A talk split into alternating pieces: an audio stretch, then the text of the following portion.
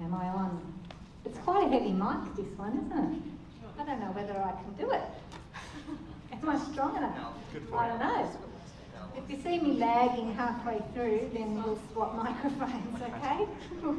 My hands are cold too, but that's no surprise, is it? All right. How are we going? Good? Yep. All eyes to the front. I was just bouncing on my son over there before because he was too noisy. Anyway, doesn't matter. Listen up. Don't be rowdy either. Don't call out. I'm being a bit bossy already. when I ask a question, put your hands up in an orderly fashion. No calling out.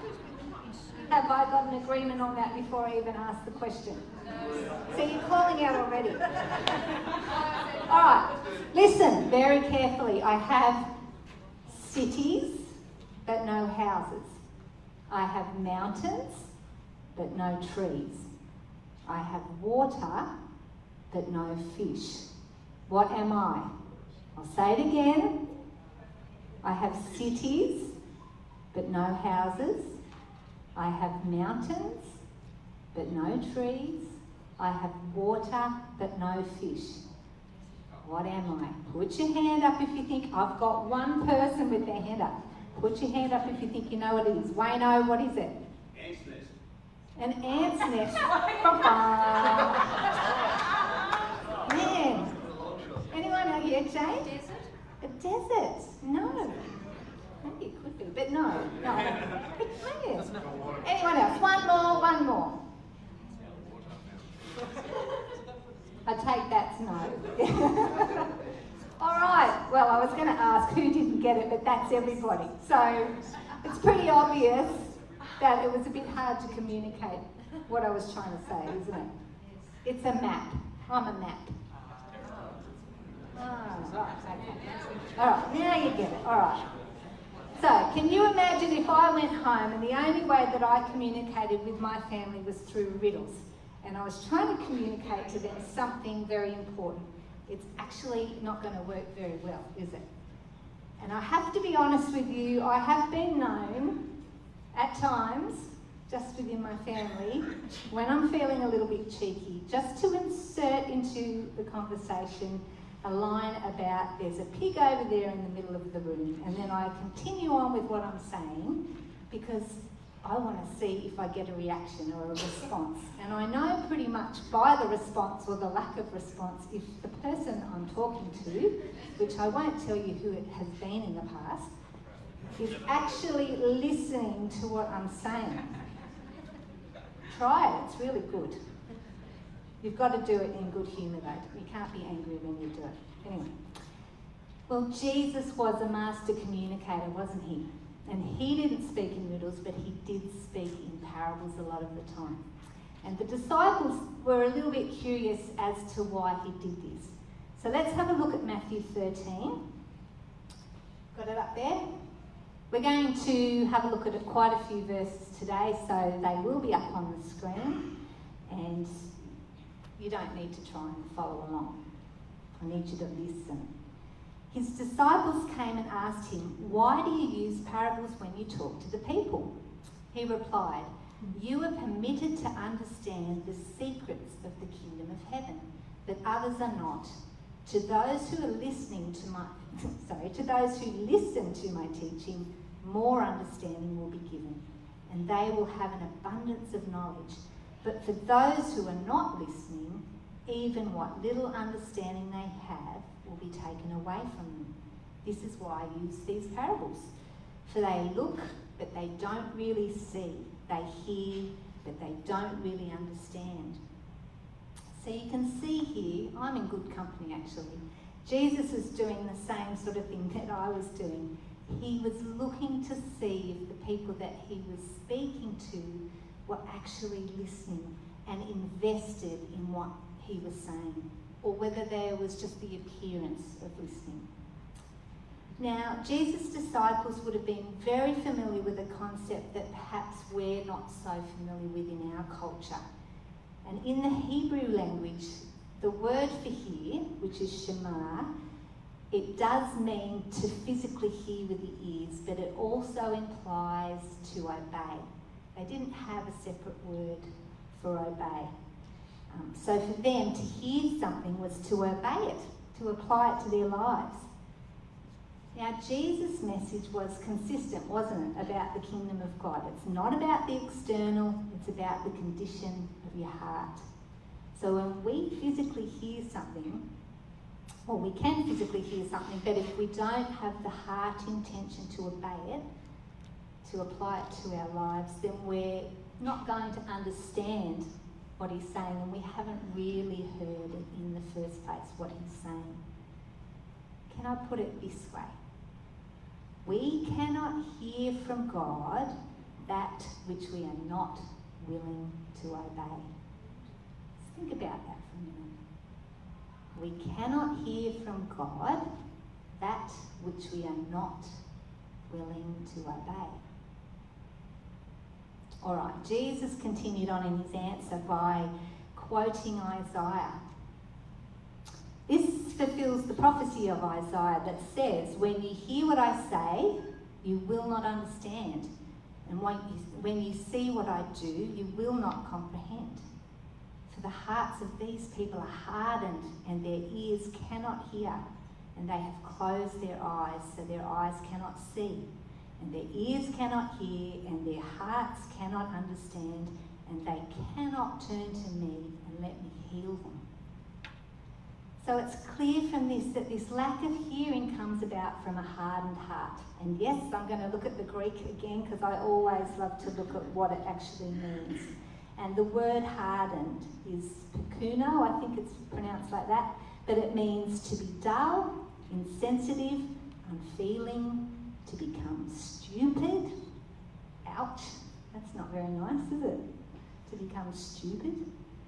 I'm not exactly sure what stupid means in the Greek, but I know in English we don't want to be known as stupid, do we? um, but if we dig a little bit deeper into the Greek, this word hardened comes from a root word that means to fix or to pitch a tent. So we might say it like this it's where we camp out, we make our home, or we stay put. And I think Jesus directly addressed this sort of issue with the Pharisees. Remember the man who was born blind and they were asking him questions, you know, who sinned? Was it his parents or was it him? That's, that's a sermon for another day. But Jesus honed in and said something to them that I think relates to what I'm talking about. He said, If you were blind, you would have no sin. But now that you maintain, we see, your sin remains. So he wasn't talking about physical blindness at this point, was he? But he's saying, because you insist that you can see, that you can understand God's word, and you can understand the things of God, you've missed the mark. Your sin remains. So the question for us then is have we pitched a tent somewhere? Are we camped out in a place where we're insisting that we understand something about God, something in His Word? Each of us has the responsibility to guard our own hearts. Can't do it for anyone else. But if we allow our hearts to harden, then we're running the danger of not hearing what God is actually saying to us. So, what do we need? We need an attitude of teachability, we need to be humble, and we need to be ready to repent. And all repentance is, is to change our mind or to change our thinking.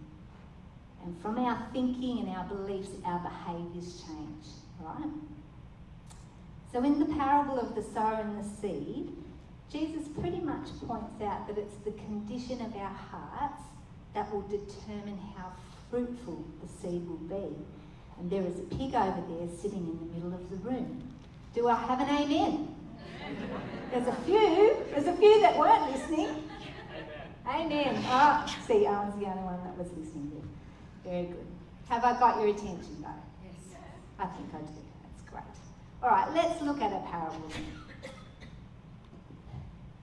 Again, and this is in Matthew 13. Again, the kingdom of heaven is like a merchant looking for fine pearls. When he found one of great value, he went away and sold everything he had and bought it.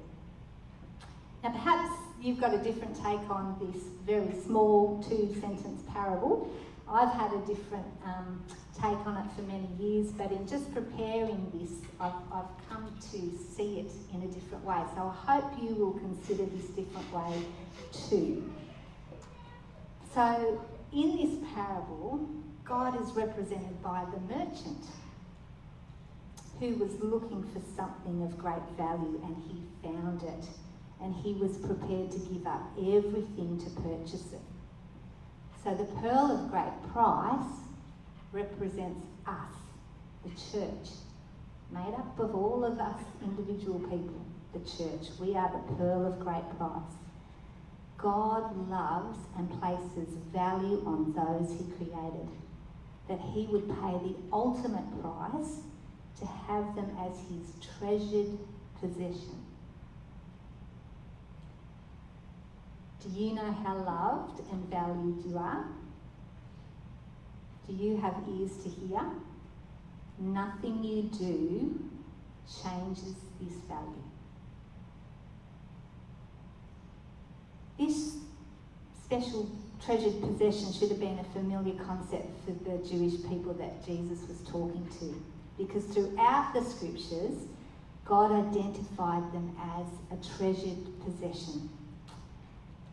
One example of this is in Exodus. Let's just read it. Now, if you will carefully listen to me and keep my covenant, you will be my own possession out of all the peoples, although the whole earth is mine, and you will be my kingdom of priests and my holy nation. So, treasured possession or possession, it's just one word in Hebrew, it's segula, which means treasures of the king or a trust that's put away for a purpose. So, you know, when you're watching a movie, you often see the rich family has a trust fund for their children so that when they get to, you know, 21, they come into all of this money. That's, that's what it's talking about. It's a trust put away for a purpose. Now, Peter and Paul tell us about believing Gentiles are actually included in this special, I can't get this out, special possession scenario too. That's really hard to say. Special possession scenario too. So we're included in this with the people who had been his special possession throughout the Old Testament, believing Gentiles are brought into this. And Peter tells us, but you are a chosen people, a royal priesthood, a holy nation, God's special possession. Sounds a bit familiar, doesn't it, to the Exodus one? And here comes what the purpose is put away for that you may declare the praises of Him who called you out of darkness into His wonderful light. Once you were not a people, but now you are the people of God. Once you had not received mercy, but now you have received mercy. And Paul, his take on this, he tells us in Ephesians about the mystery of that was hidden for generations actually, that's now revealed, that Christ would actually dwell in believers, both Jews and Gentiles, which is the church. And he says God's purpose for that, that, they, that Jesus would dwell in them, God's purpose in all of this was to use the church to display his wisdom in its rich variety to all the unseen rulers and authorities in heavenly places. So we see here that we, the church, made up of all these individuals, are the treasure of the king, aren't we? And the church has now been revealed, and we can be fulfilling God's purpose on the earth by declaring the praises of God. And in doing so, we are a witness to the heavenly realms of God's wisdom. We are of great value and worth in the eyes of God. so let's have a look at what Jesus says about these people who would follow him, believers, you and I. He says, I have given them the glory that you gave me, that they may be one as we are one. I in them and you in me, so that they may be brought to complete unity. Then the world will know that you sent me and have loved them even as you have loved me. Look at that. Jesus has given us his glory. Not going to give it to us, he has given us his glory. And there's a purpose in doing that too. So that, one, we can be one with Jesus and God the Father by the Holy Spirit dwelling in us. Did you hear that? That we can be one with God the Father, Jesus, and the Holy Spirit dwelling in us. That's mind blowing. It is. It's mind blowing. We're not God, we're not deity, but He's brought us in to be one with Him. We've been given the glory so that you and I and people who are meeting right now down the road and people on the other side of the earth who are being persecuted for their faith would be united, would be unified. And we've been given this glory that the world would see how loved by God we are.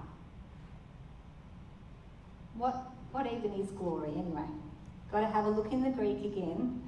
It's the word doxa, which means dignity, glory, honour, praiseworthy worship, viewer opinion. It's intrinsic worth, personal opinion which determines value. So, in giving us His glory, we have been given such value, dignity, and worth, and from this comes our purpose. So, do you feel valued right now, sitting here? Or have you disqualified yourself maybe this week? Or this morning might have been a snide remark to someone in your family? Or you're angry with someone because they've hurt you? Maybe you're angry with God because they seem to be getting away with it. Here's a good one. You haven't even had one quiet time this week. Ooh, so it seems you're the only one sitting here that doesn't have great value and worth in the eyes of God because there's not much that's praiseworthy about, you know, any of those things that I've talked about. Oh, and except for the person who's sitting over there too, because did you hear what they did? See, if we feel we've been disqualified because of what we do, then our view and opinion doesn't line up with God's view and opinion. And this is an aspect of God's glory, his view and opinion. And you know what? If we're disqualifying ourselves, then we're probably disqualifying others too.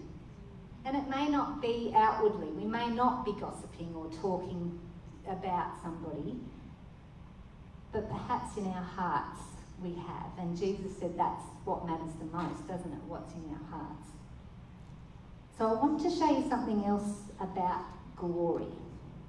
In 2 Corinthians 3, Paul tells us about when Moses was on Mount Sinai and he'd received the Ten Commandments and he'd asked God, Show me your glory. And the Lord passed by him and showed him his goodness. And it says that his face radiated with brightness from the glory of the Lord. So as he descended the mountain, the Israelites couldn't even look at him even though that brightness was fading, he had to put a veil over face. And it says that they couldn't look at him because his, their minds had been hardened. And Paul goes on to say that any time then that the law that was given to Moses, the Ten Commandments was given to Moses, that a veil remains over our hearts. But he goes on to say something else too. But whenever someone turns to the Lord, the veil is taken away. For the Lord is the Spirit, and wherever the Spirit of the Lord is, there is freedom. So all of us who have had that veil removed can see and reflect the glory of the Lord. And the Lord, who is the Spirit, makes us more and more like Him as we are changed into His glorious image. Some translations say as we change from glory to glory. So when Paul said whenever the law is read that the veil remains over the hearts, I don't think he's simply talking about when the physical law is read. but it's got to do with our thinking around how the law is actually fulfilled. So the Israelites didn't understand that God knew that they couldn't fulfill the law in their own ability. But it was in His goodness and mercy towards them that He'd set up this system, a, a sacrificial system, so that when they did fail, they could come to Him, they could approach Him. So the law is good. And it's still good today. The commandments are God's prescription for a great life. It's a life that honours God, but it also enables us to live in peace and in love with those around us. Don't do away with the law. So then, the veil covers our hearts still today when we don't believe that the law is completely fulfilled in Jesus. I'll put it another way. When this can be really subtle at times, to the point that we don't recognise that's how we're often operating. We might be able to say, oh, no, no, I know that I'm accepted, but if we have a look at how we're actually operating, we can be back at that place where we think we've got to do some stuff. So, what's the litmus? Because that will harden your heart quicker than anything else. And remember what harden means? You don't want to be stupid, do you? so don't do it. Go, very simple. But don't go to the other extreme either, like the Pharisees in Jesus' day, who were focusing so much on the law, what you've got to do, and sin. You know, you'll end up back then trying to earn acceptance by God in what you do. So, how do we move away from this performance based Christianity? Pretty simple. As Paul said, by turning to the Lord. And what does that look like? It's trusting in his finished work and not your own. Knowing that, yes, we fail and we fail often, but we are never disqualified. And when anyone turns to the Lord and the veil is taken away, it is then that we have the ability not only to see God's glory, but to reflect it. The focus has always got to be on Jesus and not on us. And I know that sounds a little bit contradictory, contradictory in what I've been saying, but in seeing and accepting the value and the, uh, the worth that He's placed on us, we're putting the focus on what Jesus has done for us, in us, and through us. And that's what we want to be reflecting to the world, isn't it? We are the pearl of great price, and we have been bought with the precious blood of Jesus. We've been singing that this morning. Bought with the precious blood of Jesus. That's no small price. So we need to be spending time in His presence, thanking Him that He would even pay such a price for us that He would see such value in us even when we certainly didn't deserve it. Meditate on that love that gave up everything so that you could be brought near to Him, to be made one with Him. Okay, so practically, in the everyday moments, what's one thing that we can do? We're not going to be able to you know, do a whole lot of stuff here, but there's one thing maybe that we can do. Literally stop yourselves in your tracks when you recognize you're operating in a way that doesn't line up with God's view and opinion. Recognize the lies, reject them, and replace them with the truth from God's word. So it, it might look like this. If you're devaluing, devaluing yourself in some way, you know what you say to yourself in your head. You, you may not be speaking it out loud, but you know what's going on a lot of the time. You need to stop yourself and start to affirm that you are of great value and worth and that you have been bought at, at a, a great cost by Jesus. That you are the righteousness of God in Christ Jesus now. And you might have to do this a hundred times a day for weeks and weeks on end. But as Fiona was saying, the more we do something, the easier it becomes and the, the less that we have to do that. So it does take a little bit of effort on our part. It doesn't just happen, there is no magic wand. It's easier sometimes just to let our feelings and thoughts run their course and just let life happen. But the fruit of that mostly isn't great, is it?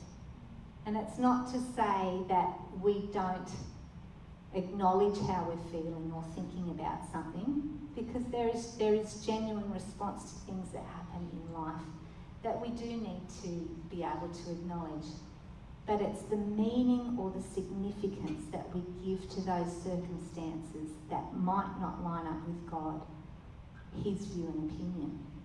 And that's where we can get ourselves into a dark place. So we need to be recognizing those thoughts that aren't lining up, recognizing the lies in those and bringing it to God and lining it up with His truth. The world doesn't want to do it that way, do they? We're told not to question how someone feels or what they think because that's offensive to do so, isn't it? But what does Paul say in Corinthians? The weapons we fight with are not the weapons of the world. On the contrary, they have divine power to demolish strongholds. What are the strongholds?